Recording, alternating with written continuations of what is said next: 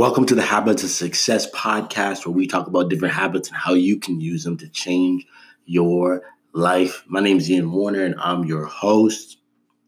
And today we're going to be talking about how you can always bounce back.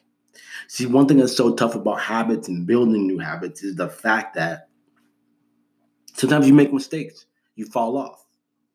And a lot of times what people do is they set a new habit, they fall off, and they give up. And, it, and it's kind of like a feeling of being like unworthy. Like you, uh, you, you said you were not going to do something. You did that thing and you're disappointed in yourself.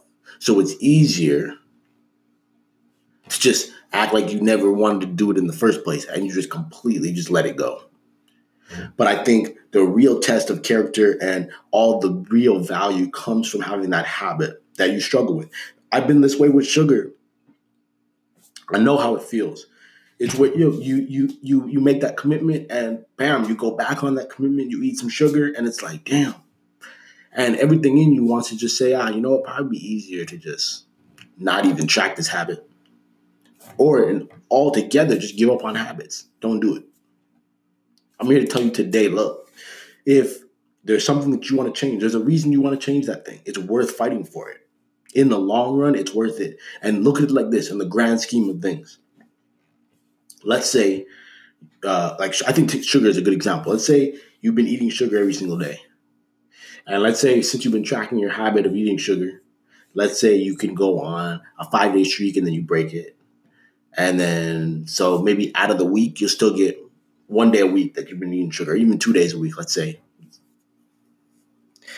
It's still better to go through life eating sugar two days a week and not eating it five days a week than it is to just give up on it altogether and just eat it every day.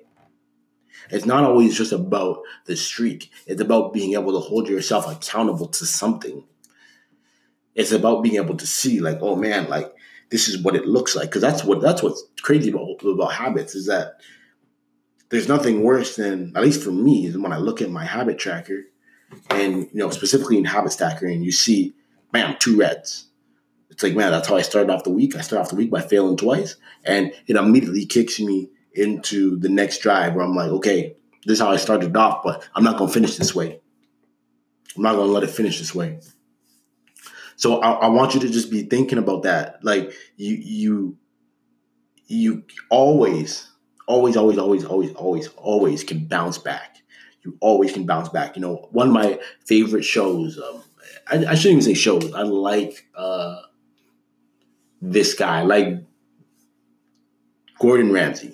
And the reason I love, whether it's MasterChef, Hell's Kitchen, whatever the case is, I like those shows. And, you know, when you first start or hearing about Gordon Ramsay, or you kind of see a commercial for Hell's Kitchen or whatever, it, you see all the swearing, and he immediately comes off like he's just like a nimwad. Like he's just trying to go in on anybody. But what you end up seeing is that, one, he's passionate about what he does. So he cares about cooking so much, and he cares about the customer so much, that if he sees someone entering into that and they don't care, and they're just producing slop, that bothers him.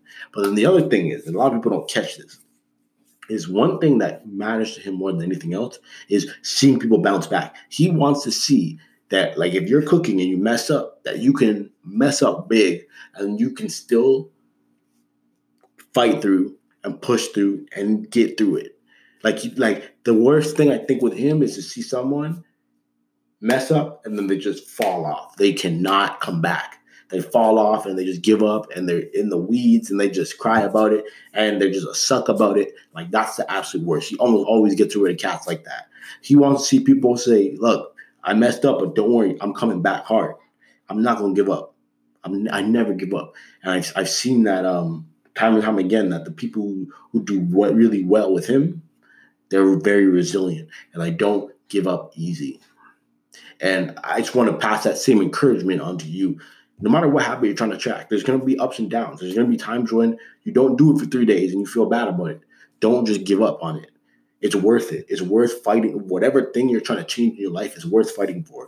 Nothing happens quickly, and it's always going to have benefits over the long run anyway. So keep fighting and never give in to it.